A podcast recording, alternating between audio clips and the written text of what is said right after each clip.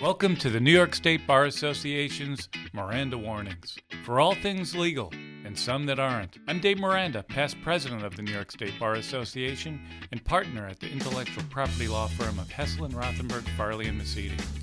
Welcome to Miranda Warnings. Our guest today is John Nonna, and we're going to talk about uh, voter registration and voter participation. Welcome, John. Thank you for being here. My pleasure to be with you, uh, Dave. Uh, John Nonna is uh, currently the Westchester County Attorney. He's the former mayor of Pleasantville, New York, a former Westchester County legislator. He also served on the New York State Bar Association's Special Committee on Voter Participation. And uh, John, in 1972, competed in the 1972 Summer Olympics on behalf of the United States. So, John, welcome. Um, Thank you. We're here to talk about voter registration and voter participation. John, v- voting is perhaps the most important right as a citizen that we can have. Yet in New York, we only have more than a little more than half of our el- eligible voters uh, vote in the various elections.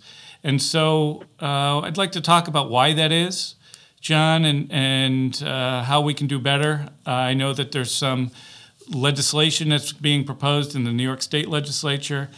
Uh, but let's talk a little bit about why New York State's uh, percentage of uh, eligible voters is uh, so low, amongst the lowest in the country.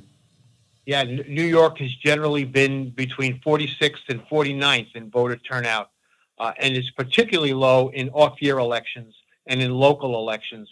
Um, and uh, part of that could be our voting procedures, uh, the fact that we don't have early voting or same day registration, but there are probably other factors too, you know, where people don't think their vote really makes a difference. And as we know from local elections in New York, as well as elections nationally, every vote can count. There was a recent uh, election uh, where the vote, the voters, the candidates were tied and the one candidate lost on the flip of a coin, and he failed to vote because he got to town late from a, a, business trip and was not able to vote. So he lost by one vote because he didn't vote for himself.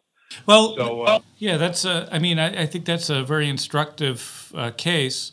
Uh, the person that was running wasn't able to vote. Uh, obviously, had an interest in voting, but wasn't able to get to the polls on time and ended up losing um, because he, if he had cast that vote, he would have uh, actually been successful. What about the fact that it's so uh, that we have this, uh, you know, minimal number of hours when you can go vote, and it especially hurts people that are working. Sometimes people that are working two jobs can't get out a way to vote. Why is it that it's we, in New York it's such a tight time constraint to vote? And, and yeah, it's a tight time constraint, and also depending on your polling place and how crowded it is. We've seen over the last few elections in New York City, in particular, uh, very crowded um, uh, polling places with long lines, with machine breakdowns, and then yet, yet, yet, and again, if someone has needs to take time off of work to go vote, it's not you know a very short period of time. It's not like a half an hour. It could be a couple of hours waiting in line to be able to vote and um, that could be a difficulty for a lot of people that have to be at their jobs.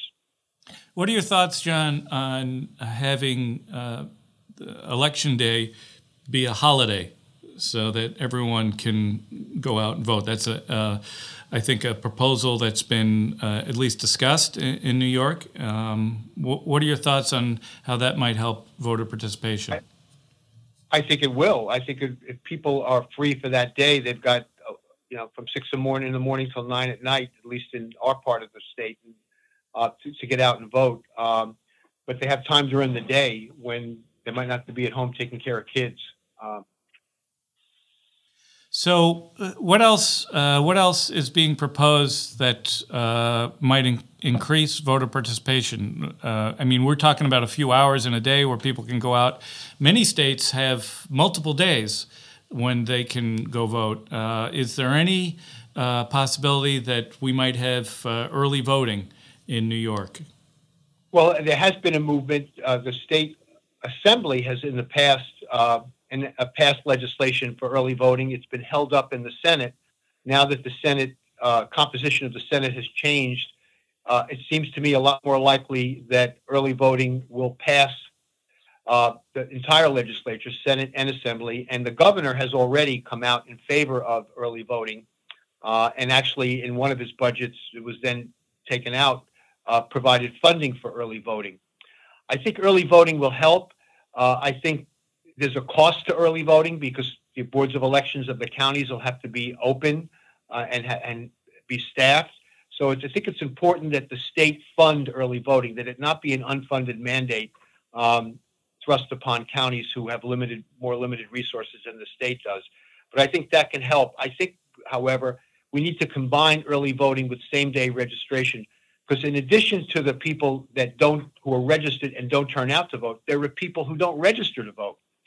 Uh, registration has become a little easier through the Department of Motor Vehicles when someone gets a license and they can register online. Uh, but uh, same day registration coupled with early voting enables someone who hasn't registered to show up, register at the polling place, register with the proper documentation, and then vote on that same day. 17 states now have same day registration. And by the way, 38 states have early voting. So New York is really behind behind the trend of of, uh, of voter reform. So, with, re- re- with respect to early voting, there would be uh, some cost, I guess, because you'd have the the polls would have to be open for you know a, a day or two extra. Um, yeah, I think the and, discussion about earlier. I think the legislation proposed about 10, 10 to twelve days of early voting before election day. Ten to twelve days. Yeah, it's been that long.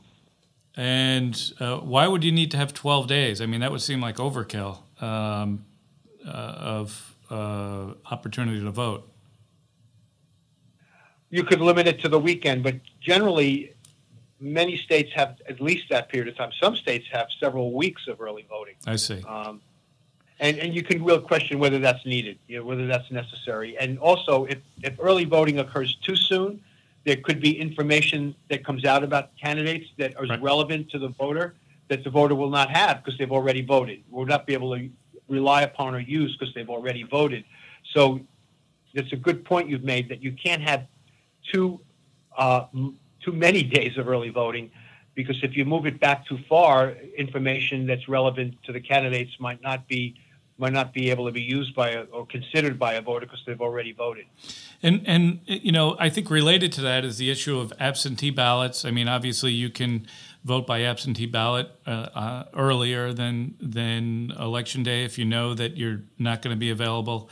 Um, uh, is there some proposal in New York for what's called a no excuse absentee ballot, yeah. or you can just you can just use an absentee, absentee ballot without having any particular reason, just that it's more convenient. Yeah, there have been proposals in New York, legislative proposals. Again, I think they've even been passed by the state assembly for no fault absentee ballots. Now, it's important to point out with respect to same day registration and no fault uh, absentee balloting, that needs to be done by constitutional amendment. Because right now, the state constitution provides that um, registration has to take place at least 10 days before election day. And in fact, the election law provides for 25 days. It's even a longer period of time. So if you haven't registered now 25 days before the election day, election day, you can't vote. Um, no fault absentee balloting also requires a constitutional amendment because under the state constitution, you need to have a reason to to uh, seek to uh, obtain an absentee ballot. You have to be uh, certify or swear that you're absent from the county or have an illness or another reason. Uh, so you, you have to have a reason in order to, to uh, under the state constitution. So both of those uh, voter, voting reforms, um, same day registration and no fault absentee ballot balloting would require a state uh, the state legislature to pass it, the people of the state to then vote on it in a referendum uh, and a proposition on the ballot, and then to the state legislature after that to reenact it. So it's a much more complicated uh, procedure in order to achieve a constitution amendment uh, that would allow early voting and and no fault absentee, not early voting, same day registration and no fault absentee balloting. Yeah, and as you know, uh, John, of course, the New York State Bar Association called for uh, support of a constitutional convention two years ago, and uh, that was uh, not supported by the voters. Uh, but you can still have a constitutional amendment by two successive uh, legislatures. Um, right. And so we could get something in the legislature for same day registration and no excuse absentee ballots. It would have to pass uh, in a subsequent uh, elect subsequently elected legislature, then it would go to the voters. So that's something that would take require a little bit of a long term um, yeah. Uh, effort, but certainly something that could get started. Uh, I think in in this legislature. Uh, but early voting, which you talked about before, is not uh, is something that the legislature could pass uh, right away, right? Doesn't require a constitutional amendment. Right. You're right. You know the other the other uh, concern that we have, John, is how many different election days we might have in a year. I mean, you could have a, a special election because uh, a, uh, an elected official resigned. Then you could have uh, a primary. You could have a state primary. Then you could have a federal primary, and you can have state and federal elections. You could have a, a school board or a local election that's at a different time. So you could be looking at upwards of five or six different election days. Is there any way that we could try to combine some of these voting days to, you know, uh, kind of make it a little bit easier for people so that you, when you vote, there's why can't you vote for the school board at the same time as you're voting for, you know, your legislator? That's especially a problem with respect to federal and state primaries. I mean, in New York, we we've had the state primary occurring, uh, the the federal primary occurring in the spring and the state primary in the fall, state primary in September, very shortly before the election, and that that that creates a uh, a tremendous cost on board local boards of elections that have to gear up for two separate primaries, one in the spring and one in the fall. Um, and you you have local elections, for instance, town town elections tend to be in November at the same time as the regular election day, uh, and uh, but village elections in New York State can either be in March or in November. Uh, and the village villages can make that decision on their own whether they want to have a, a, a March or a, or a, or a November um, election day. If it's in November, or, it would uh, would it be on election day?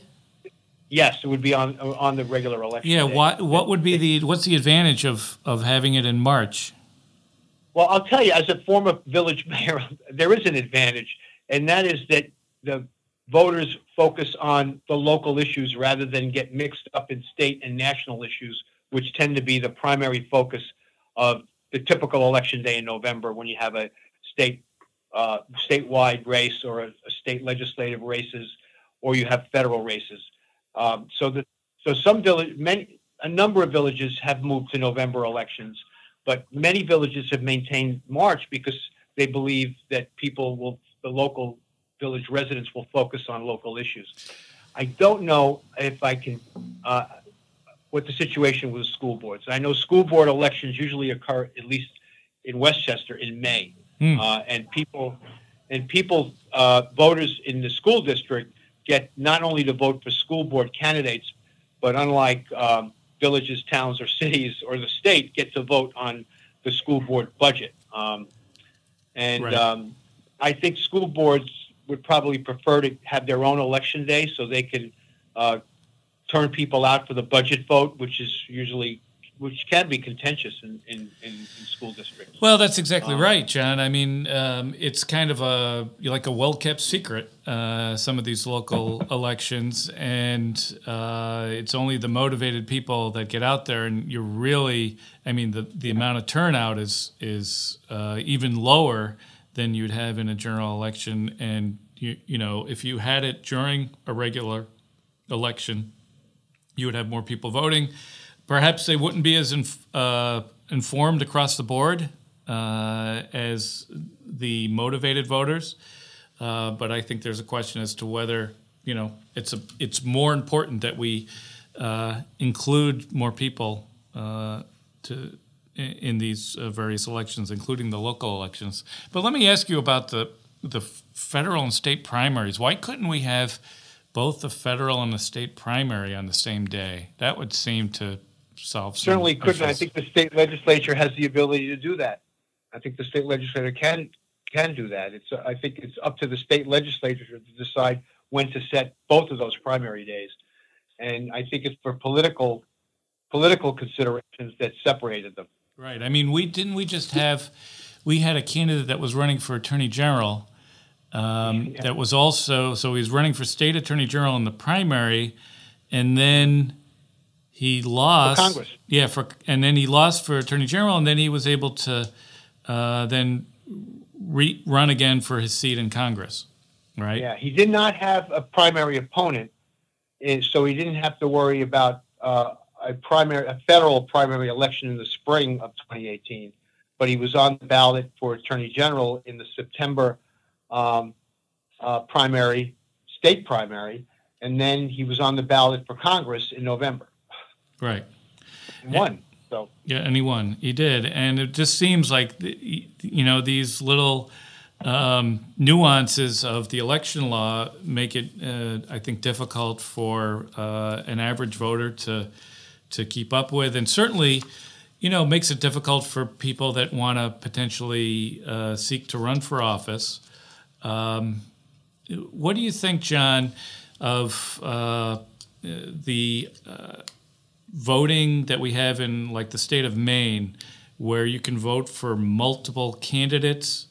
Um, so you vote for. And there's a ranking system. Yeah, ranking. ranking. You vote for your first your first choice, your second choice, um, and then if your first choice is someone that's uh, you know doesn't doesn't get a lot of support, you can go to your second choice. That seems to help these uh, smaller party candidates, like a mm. Green Party or an Independent Party, rather than just having the two Republican and Democrat candidates. Uh, so that if you were voting for the independent candidate and the independent candidate uh, came in third, you you could you could go to your second vote, your second choice, and, and your vote wouldn't be wasted. W- what do you think of uh, of that, John, and how it works in practice? Admittedly, I'm not that familiar of how it works in practice. I don't know how long Maine has had that system. I think it's relatively recent, uh, a very recent uh, change to their election procedures. Right. But I'm skeptical. I just think it's complicated. It is complicated, um, and actually, it had an impact in in Maine. There yes, was a very close ca- uh, race for Congress.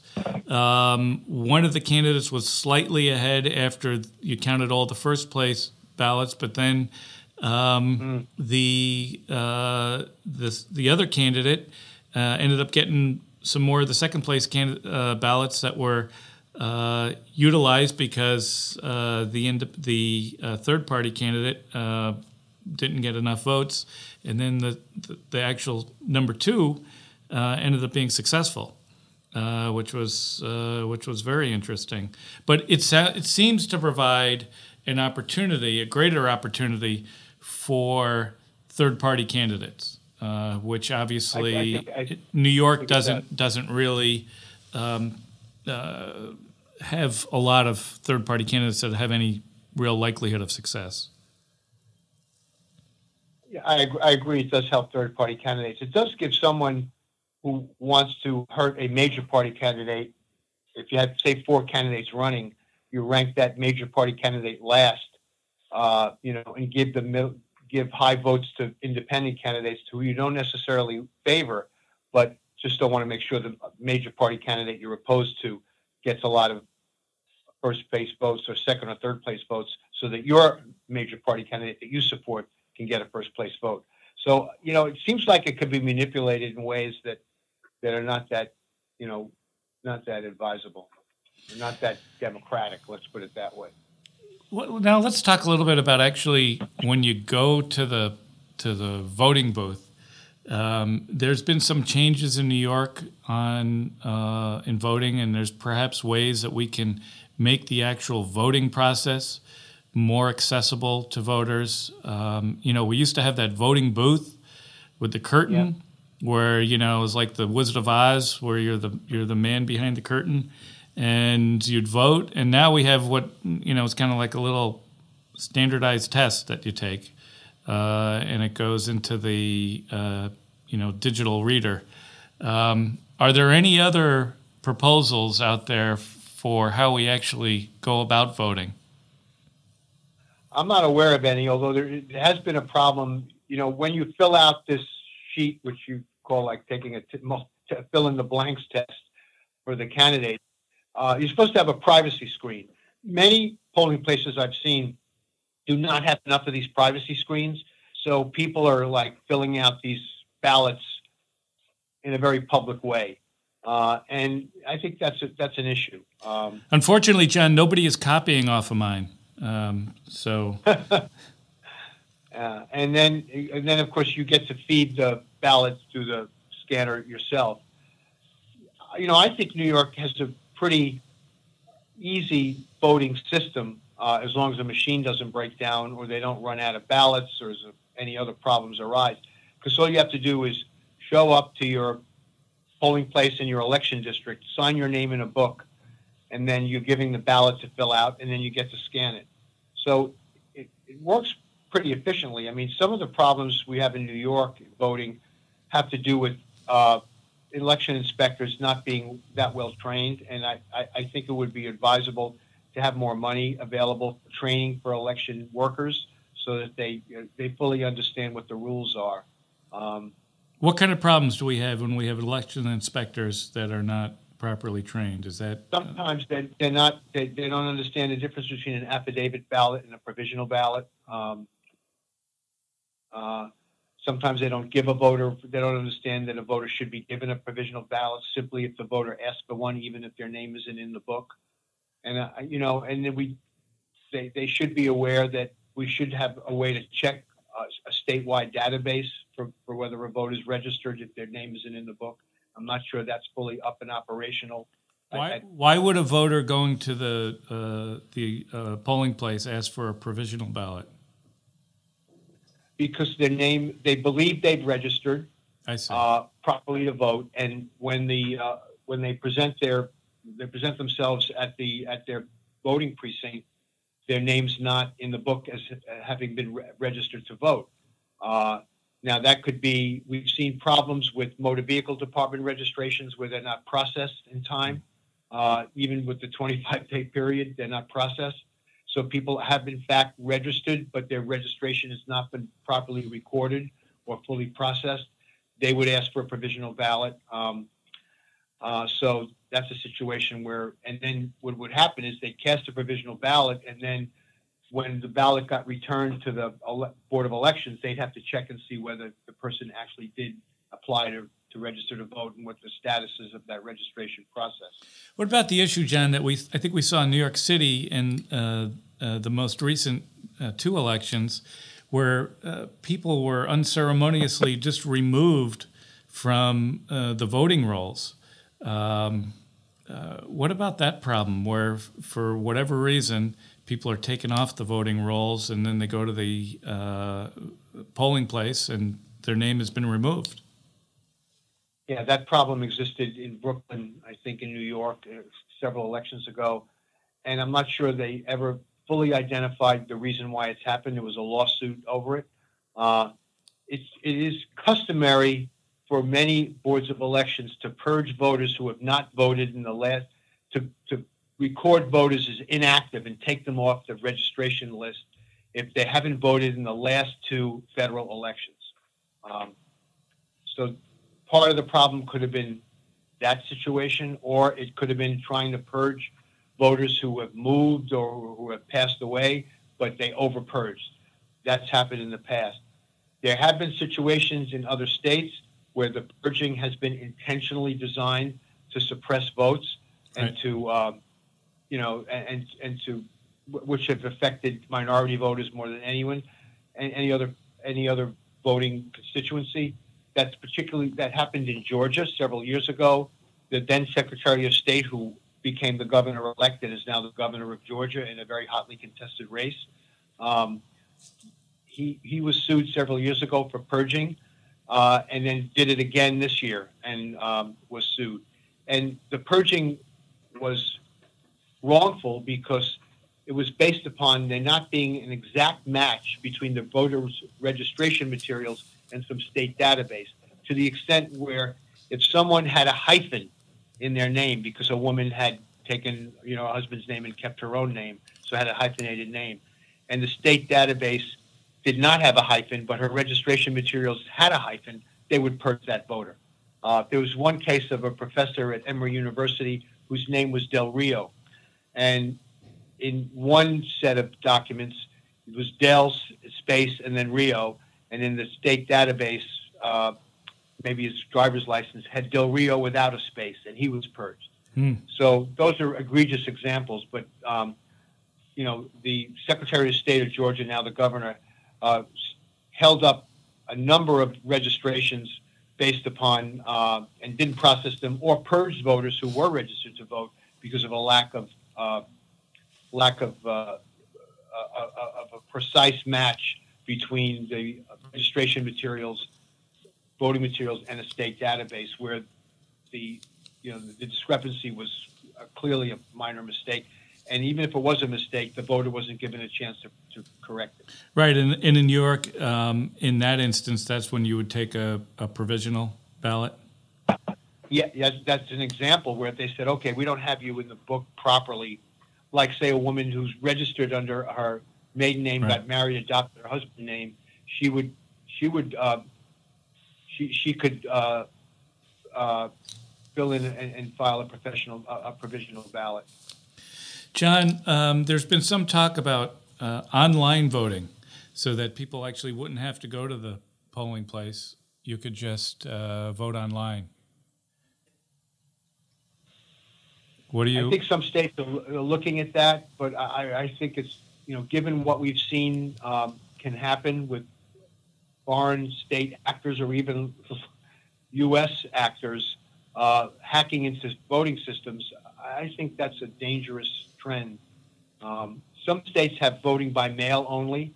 Okay. Um, you know that that I think is less risky. Like Oregon and Washington have voting by mail, and I, you know that seems to have worked in those states without a lot of without any real issues of voter fraud. But the online voting, you think, uh, has some vulnerabilities that uh, we still haven't been able to overcome just yet. Yeah, there might be a way to overcome them through encryption or some you know other protective measures. But I think it's a, I think it's it would be dangerous to precipitously go to online voting. Right. So um, you know, we talked a little bit about uh, voting holidays. Uh, in some countries, there's a penalty if you don't vote.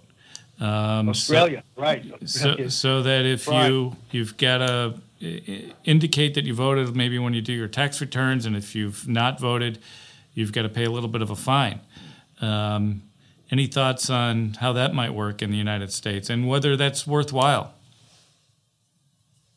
I think that's going too far. I think voting is certainly a right, but I don't, and, and one could argue it's a responsibility, but I don't think it, I don't think it should be a requirement. Right. So, um, what are your what are your thoughts, John, on on the likelihood of success of uh, some of these voting uh, provisions in the uh, upcoming uh, legislative calendar? I think they're going to be enacted. I think they're going to. I think in this first year of the new administration and the new composition of the Senate, I think there's a strong likelihood that early voting will be passed and the process to begin same day registration will be passed and no fault absentee ballot will be passed. Well, great. Well, but I think the key to I think the key to, to early voting though is that the state fund the cost of early voting for counties because I think there'll be a lot of resistance uh, from the counties, and that resistance will be made known to their state representatives, to the state legislature, their representatives from each county if there's no funding. Right. And uh, obviously, the key to all of this is uh, that it be properly funded. Um, and uh, you know whether we have early voting or some of the other provisions to increase voter registration, all of it uh, there's a cost to all of it naturally, but uh, the cost I think is uh, minimal uh, when we have uh, increased voter engagement and increased awareness of our citizens about elections and the issues that are uh, encompassed by them. So, John Nonna, thank you very much for your time and for being here to enlighten us on Miranda warnings. We have a feature called Movie, Book, or Music where you can share uh, any sort of uh, artistic performance that uh, you might like with our listeners. Well, a movie I've seen twice and enjoyed very much is The Green Book. The Green, the Green Book was an actual book that was published in the 40s, 50s, and I think into the 60s, at least the early 60s, which told African Americans where they could find a hotel or a restaurant or some other commercial establishment that they'd be allowed in. And actually, it covered not only the South, but the North as well. But the story is based, the movie is based upon a true story that um, took place in the early 60s where Don Shirley, a well known pianist, um, classically trained in, in Russia and very uh, sophisticated, uh, was going to do a tour down south. Uh, he was not afraid to go down south and show Southerners that you could have an African American who was a talented pianist, classical pianist. Uh, but he wanted a dri- needed a driver, and he needed someone to basically help him if he ran into racial issues down south. So he hires this Italian American bouncer from the Bronx named Tony Villan- Vallelonga, who was a bouncer at the Copacabana nightclub in New York. And it's about their trip down south and how they kind of rescue each other from some of the problems they ran into, discriminatory and racial problems. Uh, it's a great movie. It's got some interesting scenes in it. Uh, I recommend it very highly. It has great acting. Mahershala Ali plays Don Shirley, and Viggo Mortensen plays Tony uh, uh, Vill- Villanonga. And they actually became friends for the rest of their lives. They lived into their 80s and died about five years ago or six years ago and remained friends. Uh, Don Shirley remained a, a very well-known pianist. You can find his recordings uh, through iTunes. Uh, and Tony Villa, Vallelonga, interestingly enough, became an actor and was on The Sopranos and in The Godfather.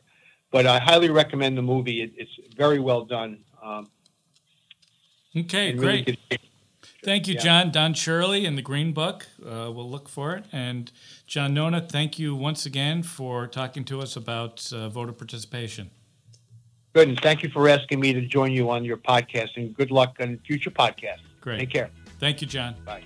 This has been the New York State Bar Association's Miranda Warnings for all things legal and some that aren't.